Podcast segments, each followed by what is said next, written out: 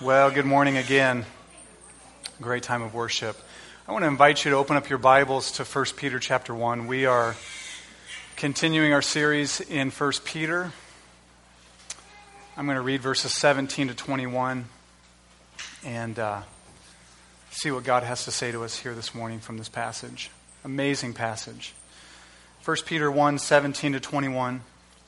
And if you call on him as Father, who judges impartially according to each one's deeds, conduct yourselves with fear throughout the time of your exile, knowing that you were ransomed from the futile ways inherited from your forefathers, not with perishable things such as silver or gold, but with the precious blood of Christ, like that of a lamb without blemish or spot.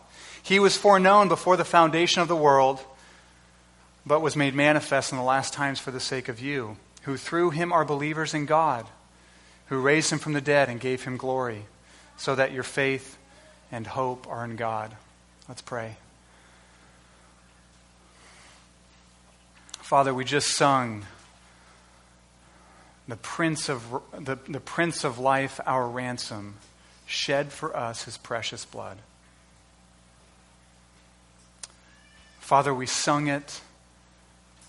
No doubt many hearts here were moved by that truth, by singing those very words. The Prince of Life, our ransom, shed for us his precious blood. Yes.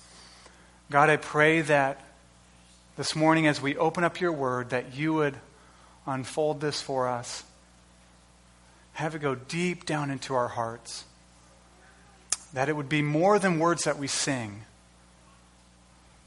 It'd be something that impacts us at a deep level so that it affects the way that we live moment by moment, day by day. Pray in Jesus' name. Amen. 1 Peter is a book that is an amazing book. And 1 Peter, like the entire Bible, is concerned with more than just what you believe, more than just what you sing about, more than just what you confess with your lips. All of that stuff is really important, right? We want to believe true things. We want to sing true things. We want to confess with our lips true things. But more than that, we want to live in light of these true things. We want our lives to bear witness that what we believe has gone deep into us. It's not just up here in our brains, but it's down like in the command control center of our hearts. And it's affecting the way that we are living. Peter's very concerned with how we live in this world, how we live now in this world with this life that we've been given. Whether you're given 30 years or 60 years or 103 years, the time that you're given in this world, every moment of it as a redeemed child of God matters. And Peter wants us to live in a manner that shows that it matters and that we are aware that it matters. So if I were to sum up these verses, I would sum it up like this. You and I are to live the remainder of our lives on planet Earth in fear because we know that we've been massively saved. Now, does anybody find that hard to understand? I kind of did. Fear because we've been saved? That seems strange. So let me say it again. Live the remainder of your life in fear, knowing that you have been saved. This seems like somewhat of a strange statement, but that's what Peter says. Look at the second part of verse 17 into verse 18. Conduct yourselves with fear throughout the time of your exile, knowing that you were ransomed. Stop there. Conduct yourselves with fear during the time of your exile, throughout the time of your exile, knowing that you were ransomed. Live in fear. Conduct yourselves with fear. That's what he's saying. In fact, I think that's the main point Peter wants to get across here is conduct yourselves with fear. The remainder of your life, right? The remainder of your life throughout the time of your exile. Peter calls you and I as believers, and the people he's writing to originally back in the first century exiles. Remember in verse 1 when he says, I am Peter, I'm an apostle, and I'm writing to a group of people called elect exiles. They're elect, they're chosen by God before the foundation of the world, but they are exiles. They're exiles in this world. They're exiles now in this world. An exile is someone who is in a foreign land, longing to be back in their homeland, or longing to be in their homeland. And that's the way you and I are described in the book of 1 Peter, and not just 1 Peter. Throughout much of the New Testament, you and I are exiles. So for the remainder of your life, as long as you are in exile, which is your entire life on planet Earth, conduct yourselves with fear. The New American Standard Bible says, during the time of your stay on earth. Kind of gives us that idea. As long as we are on earth, we are exiles. And as long as we are on earth, Peter wants us to conduct ourselves with fear. And then knowing that you've been so wonderfully saved. Now, Peter doesn't use the word saved, but he says, knowing that you were ransomed.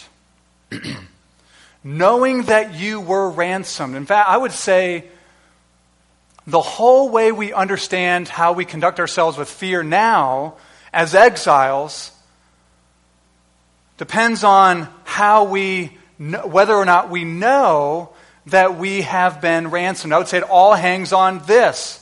Conduct yourselves with fear, knowing that you've been ransomed, knowing that you were ransomed. Our response all hangs on knowing something, namely knowing that we were ransomed, knowing that we have been ransomed. This is massive. This is huge. So Peter's concerned with how we live, but how we live depends on what we know, right? And not just what we know in our brains, not just what we can recite to somebody else, but what we know in our heads as truth and how it works its way down into our hearts and works its way out in our lives. And that's what Peter is interested here in. So before we jump in, you guys know what the word ransom means, I think, most. Maybe some kids here aren't really sure exactly what ransom means. A ransom is someone obtaining freedom by means of a payment. Okay? So there's a princess, right? This beautiful princess, and some evil dudes come and kidnap the princess and take her away to a far land. And they send a letter back to the princess's father, the king, and says, if you give me $10 million, we will, as a ransom, we will give you your daughter, the princess, back. The money sent, the princess is released. That's what a ransom is. It's to be ransomed, is to be paid for, and by means of that payment, to be liberated or freed. You and I, as children of God, as elect exiles, as chosen people of God, before the foundation of the world, if you believe in Christ, that's you, we have been ransomed. Right? Elect exiles. Verse 3 says, God the Father has caused us to be born again to a living hope. If you have been born again to a living hope, then you have been ransomed. It's interesting that Peter uses the past tense, like the perfect tense, saying you were ransomed. You were ransomed. He's not saying you are being ransomed, like presently, like God is working to try to ransom us. He's saying you were ransomed. He's not saying if you conduct yourselves with fear, you will be ransomed. He's saying conduct yourselves with fear because you already have been ransomed. So, this text is saying something has already happened, a ransom. And when we know it, it will have a deep impact on us. The word know in the Bible is much more than just the way we use it. Like, right, you take a test in school and you know the right answer. You maybe just cram the night before. That's what I did a lot. So I could do okay on the test at least. So I knew the right answer. In the Bible, to know is to know in our minds certainly, and also in our affections, in our hearts, and in our wills so that it changes the way that we live. So all of this hinges on knowing that you were ransomed, knowing that we have been ransomed. So that's what I want to spend some time talking about. And then at the end, I want to connect this to what does it mean? What does it mean to live in fear then? Because I have a feeling some see incongruency there, inconsistency there. And I don't blame you. But we're going to get there in a bit. So, ransomed. You have been ransomed. Knowing that you've been ransomed. First, notice what you were ransomed from. Notice what you were ransomed from. In verse 18, it says, knowing that you were ransomed from the futile ways inherited from your forefathers. You were ransomed from the futile ways, the useless, meaningless, pathetic, pointless, purposeless ways inherited from your forefathers. Now, some might think that Peter's addressing mostly Jewish people, but he probably isn't. Remember, Peter's writing from Rome. He's writing to those who are under the Roman Empire, scattered in Pontus and Galatia and Cappadocia and Bithynia, which is modern-day Turkey. So he's more than likely writing, at least largely, to people who have come out of paganism. Not Judaism, but paganism. So they have all these strange ancestral worship beliefs and practices. And Peter's saying, you have been ransomed from that. You've been pulled out of your idolatry, your false worship, your pagan practices, and every other pointless thing you inherited from your ancestors. You've been pulled out of it. All the stuff you inherited from your grandfather and your great-grandfather and your parents and all of that, you've been pulled, all the pointless stuff, right? You've been pulled out of that. You've been freed from that. You've been ransomed from that. Several years back, I knew a group of people that had this certain fascination. And I really think their intentions were good. They wanted to help people. But the way they wanted to help people was they wanted to get a bunch of people around this person and try to figure out all of the sins that are in their line, if I can put it that way. Their parents and their grandparents and their great-grandparents, maybe aunts and uncles and all this other stuff. And they wanted to, because they thought maybe if we find out what is in their history, in their family history, we could discover why there's this continual problem with this sin now. Interestingly enough, there is an entire discipleship program based largely on this premise. You need to dig back into your forefathers' history and their lives to discover the futile ways. When Peter here is saying that believers in Jesus Christ have already been ransomed from these things. Already been ransomed from them. Perhaps you have thought at different times, I wonder if I struggle with this because I have a grandfather or a great-grandfather or something like that that struggled with this too. Maybe you thought, I struggle with fear and anxiety because my mom always worried. She was a worrywart. Or I struggle with outbursts of anger because my dad did. Listen, you need to hear this today. If you are a believer in Jesus Christ, you have been ransomed from these things.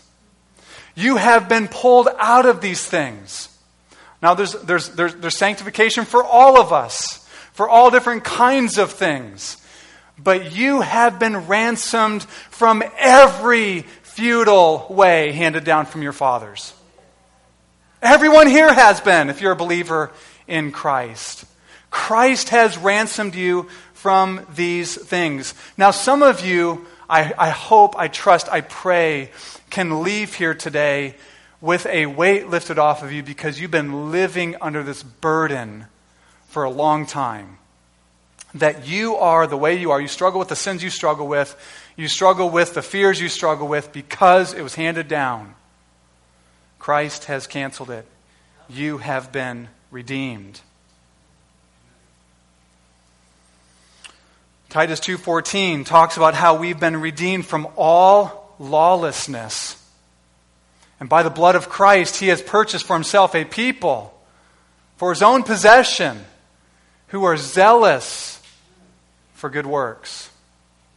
Redeemed from lawlessness, redeemed from futility, redeemed from all the ways that you've inherited from your parents and grandparents and great-grandparents and everyone else that is not God, redeemed from all these things, and now Christ has done that to make you a person who has great zeal for good works. So, you have been ransomed from futility, meaninglessness, pagan worship, all of that, all the things handed down from you from your parents and grandparents that are not of God. You've been ransomed from these things. Notice next what you've been ransomed with. Verse 19 goes on to tell us what we've been ransomed with. Knowing that you're ransomed from the futile ways inherited from your forefathers, not with perishable things such as silver or gold, but with the precious blood of Christ, like that of a lamb without spot or blemish. You were ransomed not with perishable things like silver or gold. In our world now, when it comes to precious stones, silver and gold is about as durable as it gets, right? These things stand the test of time. And in fact, lots of financial experts suggest, hey, it's probably a good idea to own some silver or gold in case the dollar goes kaput, right? Because you'll have something of intrinsic value. Peter's saying, you weren't ransomed with something like this. You weren't ransomed with silver or gold because even silver and gold, these things are perishable. These things will go away someday. These things will die. These things are not durable enough to secure our ransom. Neither are they precious enough. All the money in the world could not secure your ransom. Your debt was too big. Your sin too deep. Your rebellion too strong. The stain of sin was too radical. You needed something more than merely silver or gold. And even all the silver and gold in the world, you needed something more than that. And not just you, but me too. We have been ransomed with the precious blood of Christ. We sang just a bit ago, when the Prince of Life, our ransom. I can't help but think the writer of that song was thinking of 1 Peter 1:18 and 19. When the Prince of Life, our ransom, shed for us his precious blood. Our ransom payment was the death of Jesus Christ. Our ransom payment was the death of Jesus Christ. If a princess is kidnapped, the ransom payment's high because the king has plenty of cash. Your ransom payment and my ransom payment was too big for money. It required the death of Jesus Christ. It required the blood of God himself in the flesh. Nothing else would do. But Christ knew this was his mission, didn't he? Jesus knew this was his mission. Mark 10:45, Jesus says the Son of Man didn't come to be served. He didn't come so that you could serve him or you and I could serve him or his disciples could serve him. He didn't come to be served, but he came to serve and give his life as a ransom for many. Christ was very aware this was his mission. He came to give his life as a ransom for many. Paul, speaking to the church at Ephesus in Acts chapter 20, testifies of Christ purchasing his people, the church, when he says he obtained the church with his own blood. That was the ransom payment. Nothing else would satisfy. Nothing else could pay. Nothing else could satisfy the requirement that was needed. You were ransomed with the precious blood of Jesus Christ. Next, check out who you were ransomed by. Who you were ransomed by. So, okay, we've been ransomed from the futile ways inherited from our forefathers. We've been ransomed with the precious blood of Jesus, precious blood of Christ. Notice who we've been ransomed by. Well, we know it's Jesus, right? But verse 20 expounds on who Jesus is. This verse is amazing. Look at verse 20. He was foreknown before the foundation of the world, but was made manifest in the last times for the sake of you. You've been ransomed by the precious blood of Jesus like that of a lamb without blemish or spot. He, namely Jesus, was foreknown before the foundation of the world, but was made manifest in time for the sake of you. The fact that Jesus was foreknown before the foundation of the world, this word foreknown, is a very intimate word. It's a very intimate word. At the beginning of chapter 1, when Peter's addressing his audience, he calls them elect exiles, and then he says, according to the foreknowledge of God the Father. And the fact that you and I are elect exiles according to God's foreknowledge, the Father's foreknowledge, means that not that God foreknew things that we would do, but that God the Father foreknew us in a saving, loving way before the foundation of the world. In a similar way, the Father foreknew Jesus before the foundation of the world. There was this loving fellowship between the Father and the Son from all eternity. And in particular, the Father loved the Son for what he knew the Son would do on our behalf, namely ransom us. He loved his Son and the thing he would do to mediate between God and man, between us and God. Of course, the fact that Jesus is foreknown before the foundation of the world points to his true identity as God, that he is eternally God, so that when we think of Christ on the cross, we don't just think of a mere man, but we think of God hanging on the cross, pouring out his blood for us. But then the second phrase, he was foreknown before the foundation of the world. The second phrase, but he was made manifest in the last times for you, means that he became man. This glorious condescension of God who is transcendent, who is high above you and I. When we compare ourselves to other people or even to other creatures, right? If we were to compare ourselves to a worm, right? We would say we are far more valuable than a worm, right? There is no comparison even with human beings and God. God is infinitely higher than human beings.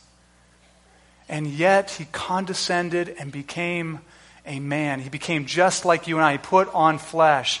And why? For the sake of you. For your salvation. In order to be the Son of Man who gives his life as a ransom for many. You were ransomed by Jesus Christ. Not some flower child kind of guy walking around the first century with sandals and robe and stuff like that. But he is the God-man. Jesus is the God-man. 1 Timothy 2:5 says there's one God and there's one mediator between God and men, the man Christ Jesus. That's who you're ransomed by. Do you believe that? Finally, notice who you were ransomed to. Okay, so we were ransomed from futility. We were ransomed by the precious blood of Christ. We were ransomed with the precious blood of Christ by Jesus Christ, the God-man. We were ransomed to, verse 21 says, Jesus came in these last times for us who through Christ are believers in God the Father. Who through Christ are believers in God the Father. It is through Jesus that we come to believe in and know and fellowship with God as Father. That's the most amazing reality in the entire universe. That God is our Father. That he is our Father. Now some here perhaps have when you think of Father, you think of your father. You're like, you struggle with this. He is perfect in all of his ways. He is good. He's the one that put Jesus up to this plan, right? It was the Father's plan that Jesus carried out in order to ransom us. He is a good and gracious and loving Father. Peter describes the mission of Christ as one to connect sinful people back to God in 1 Timothy 3:18 when he says this. For Christ also suffered once for sins, the righteous, namely Christ, righteous for the unrighteous, you and me, right? In order that he might bring us to God. Christ suffered in the flesh once for sins, the righteous, Jesus Christ, perfectly righteous. He became unrighteousness for us so that in him we might become righteousness and be connected back to our Father in heaven. Jesus of himself says, I am the way, the truth, and the life. No one comes to the Father. Most people just think no one goes to heaven apart from Jesus. That's true. But Jesus puts it this way, no one comes to the Father but by me. Jesus ransoms us with his blood in order to bring us home to God the Father. So we've been ransomed from futility with precious blood by Jesus Christ the God-man to God the Father. And knowing this, how should we live? With fear.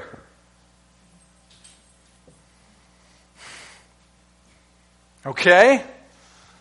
That's strange. You might think, I thought this was to relieve us of all fears. And in a sense, it does, doesn't it? It relieves us of the fear of judgment and God's wrath. It relieves us of the fear of death. It relieves us of the fear of an unknown future. All of these things. It relieves us of all of these fears. But in another sense, it produces fear in us when we know this.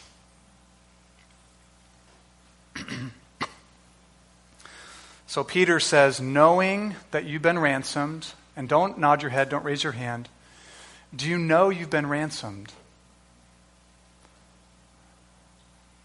Maybe some came in here and you are not connected to Jesus through faith. You've never trusted in him. And you can today. And you can know that this truth is true concerning you.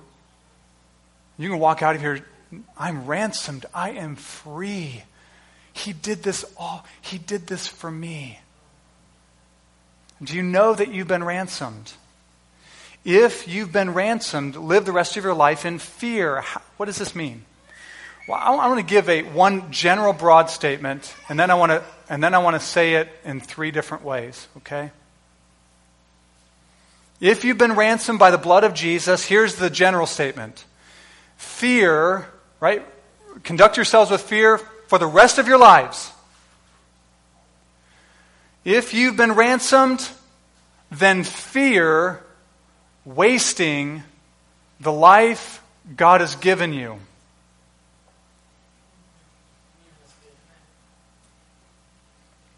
Fear wasting life.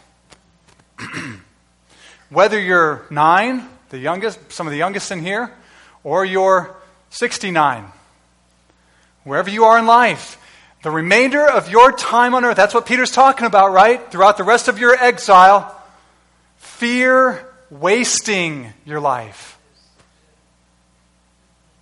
And there's lots of ways we can do that. Let me say that just a little differently in three ways, okay? I think all of these can go back up to that overarching, don't waste your fear wasting the life God has given you. But let me first, fear living with no purpose. You have been ransomed from futility. You've been ransomed from vanity. So fear living a vain and futile life. Saving Private Ryan, a great movie. Don't suggest kids watch it at all. It's a great movie. The movie starts with this older man walking through the Normandy American Memorial, this big gravesite in Normandy where all these Americans died and they're buried there, or at least there's a gravesite for them if they didn't find their bodies. And it's this old man, and he's stumbling across emotional, and then it jumps into the movie, into the battle scenes, etc. And then at the very end, it comes back to this man. He's Private Ryan. The movie's about a mission that some guys set out on, right? Because the Joint Chiefs said, "You've got to get this guy out," because 3 of his brothers had died. They didn't want to send a 4th letter to this family that had already lost their other 3 sons. So we got to get Private Ryan out. The movie's about this mission to save this young man. At the end is this older man, it's Private Ryan, maybe 75, 80 years old, over this tombstone, weeping. And it's over the tombstone of the man who led the mission, Captain Miller, who's played by Tom Hanks. His wife, his grown children, and a couple of his grandchildren are with him. He turns to his wife and says, "Tell me I've lived a good life." Ever seen that? He says, "Tell me I'm a good man." There's an instinct in you and I and every one of us. We want our lives to count. We don't want to get to the end of our lives and say, "I didn't do anything of value. I lived only for myself. It's only about extending and expanding my kingdom." We all long to live a life that matters. What ultimately determines that, though? God does. And what God sees as important, what God has defined as a life that matters. And here's what I want you to get right now, okay? Hopefully you get more than just this, but I really want you to get this, all right? You exist for God. You belong to Him. You don't belong mainly to your spouse or to your parents or to your children or to yourself. You exist for God. We belong to Him. And that can be a really hard thing. It can be an extremely liberating thing as well.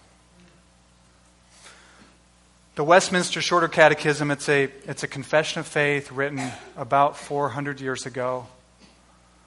It asks this question, what is the chief end of man? The answer, the chief end of man is to glorify God and enjoy Him forever. Is that anywhere on your radar that that's what you exist for? That is the highest end for which you can live. Now, I realize to glorify God, that's abstract, right? We need to figure out how that hits the ground where we live, all of that. But is that anywhere on your radar? It isn't for the vast majority of people living around us. The world tells you the point of life is to get ahead in the world. When I was graduating from high school, everyone said, "You've got to get a college degree to help you get ahead in the world." Nothing wrong with a college degree. It's probably a really good thing, right? Might help you. And there's a good way to understand getting ahead in the world, right? Getting a job, all of that, whatever. But just that idea of getting ahead in the world. Really? Getting ahead in the world? C.T. Studd wrote a poem. All the stanzas end with this line. "One life to live, 'twill soon be past. Only what's done for Christ will last." I'm 38. Just 20 years ago, I graduated from high school. It seems like it was yesterday. Maybe like last week. Maybe 6 months ago. You get the point. It doesn't seem like it was that long ago. It's going fast.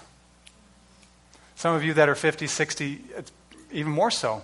You're like, it seems like I was just 20. So fear living with no purpose.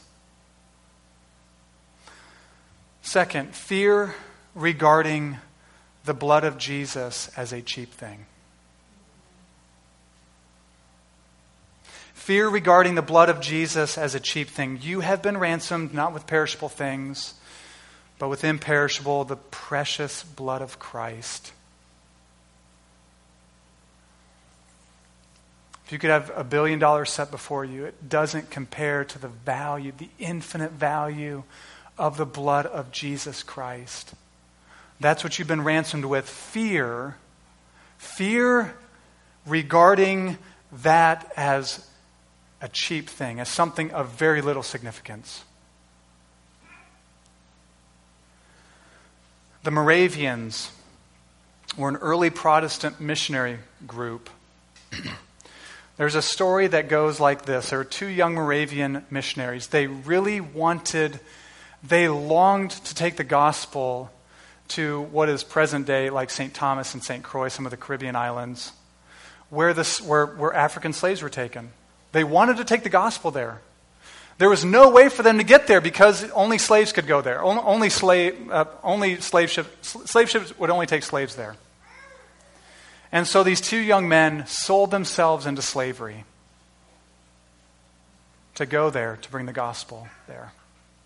As the ship was leaving shore, these two young men raised their hands to their brothers back on the shore. You know what they said? They didn't say, "Pray for us, brothers." They could have. Fine. I mean, hopefully they were getting prayer. They said, "May the lamb that was slain receive the reward of his suffering."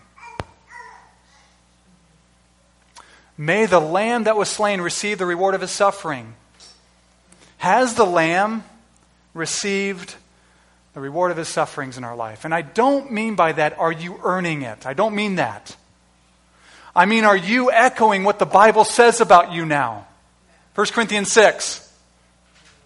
I've been bought with a price. I am not my own. I belong to another. He has purchased me. I belong to him now.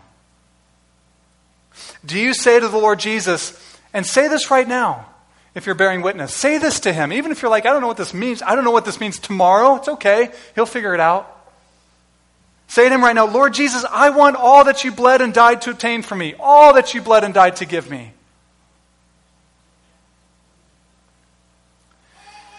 Fear regarding the blood of Jesus as nothing more than a ticket to heaven. And you can just kind of live the way you want now. The problem is, if that's the way you view it, it's a cheap thing. You're regarding it as a cheap thing, and you will find out it's not a ticket to heaven. Finally, fear treating God the Father like a nobody. Verse 17, the first phrase of our passage for this morning says, "And if you call on him as Father," do you call on him as Father? Do you call on him as Father? Has Jesus brought you to the Father? Fear treating your Father as though he were not your Father. Fear acting like an orphan as though you have no Father. Fear living as though you were unloved and uncared for, like an orphan, just kicked to the curb. Fear living like that. Yes. Jesus says, I will not leave you as an orphan. I will come to you. How did he come to us? By the Spirit. What is the Spirit? The Spirit of adoption, the Spirit of sonship, by which we cry out to God, Abba, Father. Fear living as though God is not your Father. Fear living like he is a boss or a nobody or the warden of an orphanage. He is your Father. Ephesians 5:1 says, be imitators of God. That's how we want to conduct our lives in the world, right? Imitating God. Be imitators of God. Here's how it finishes. As beloved children.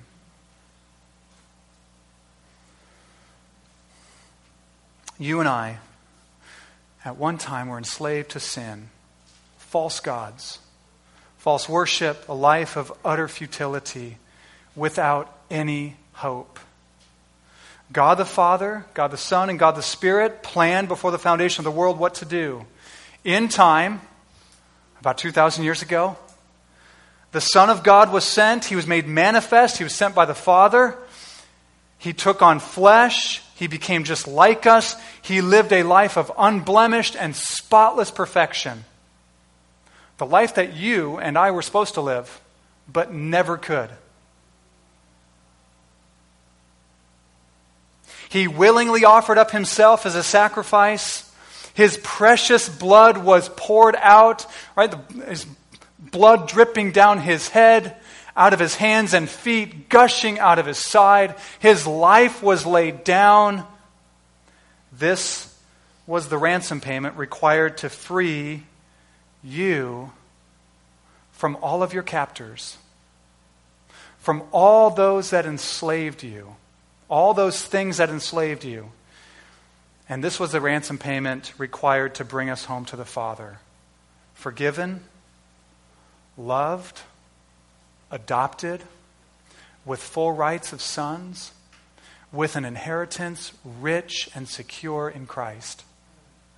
And utterly because of Jesus, and only because of Jesus, which means it cannot change, utterly delighted in by the Father. Let's pray.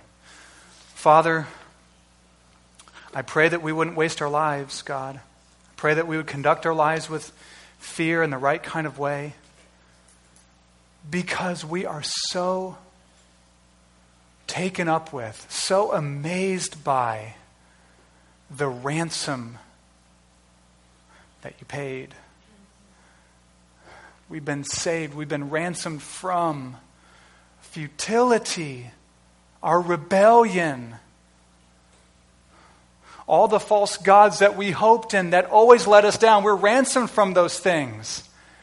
We're ransomed with precious blood by our Savior, the God-man, Jesus Christ.